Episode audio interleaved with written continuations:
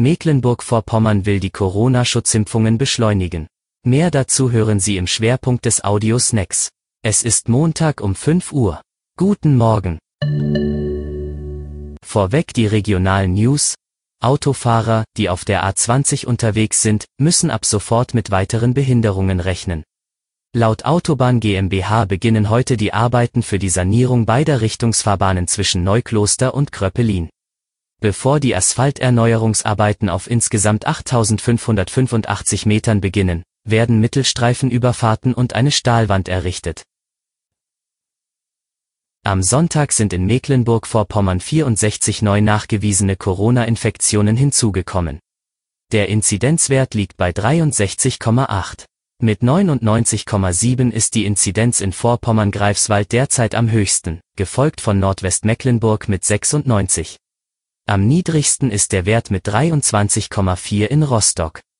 Vorpommern-Rügen und die Mecklenburgische Seenplatte liegen mit 43,2 bzw. 39,9 ebenfalls unter dem Schwellenwert von 50.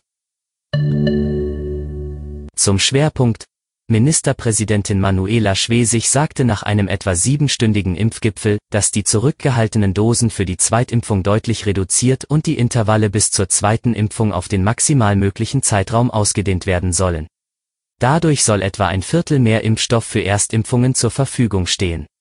Zudem sollen impfwillige Haus- und Ambulanzärzte im Land vom 22. März an insgesamt 15.000 Impfdosen des Herstellers AstraZeneca erhalten, um sich selbst und das Praxispersonal zu impfen.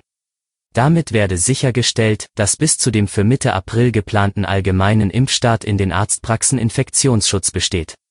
Nicht für das Personal benötigter Impfstoff soll in der Verantwortung der Ärzte an schwerkranke Patienten verabreicht werden. Im März stehen in Mecklenburg-Vorpommern insgesamt etwa 175.000 Impfdosen der drei Hersteller BioNTech, Pfizer, Moderna und AstraZeneca zur Verfügung. Das war Ihr Audiosnack.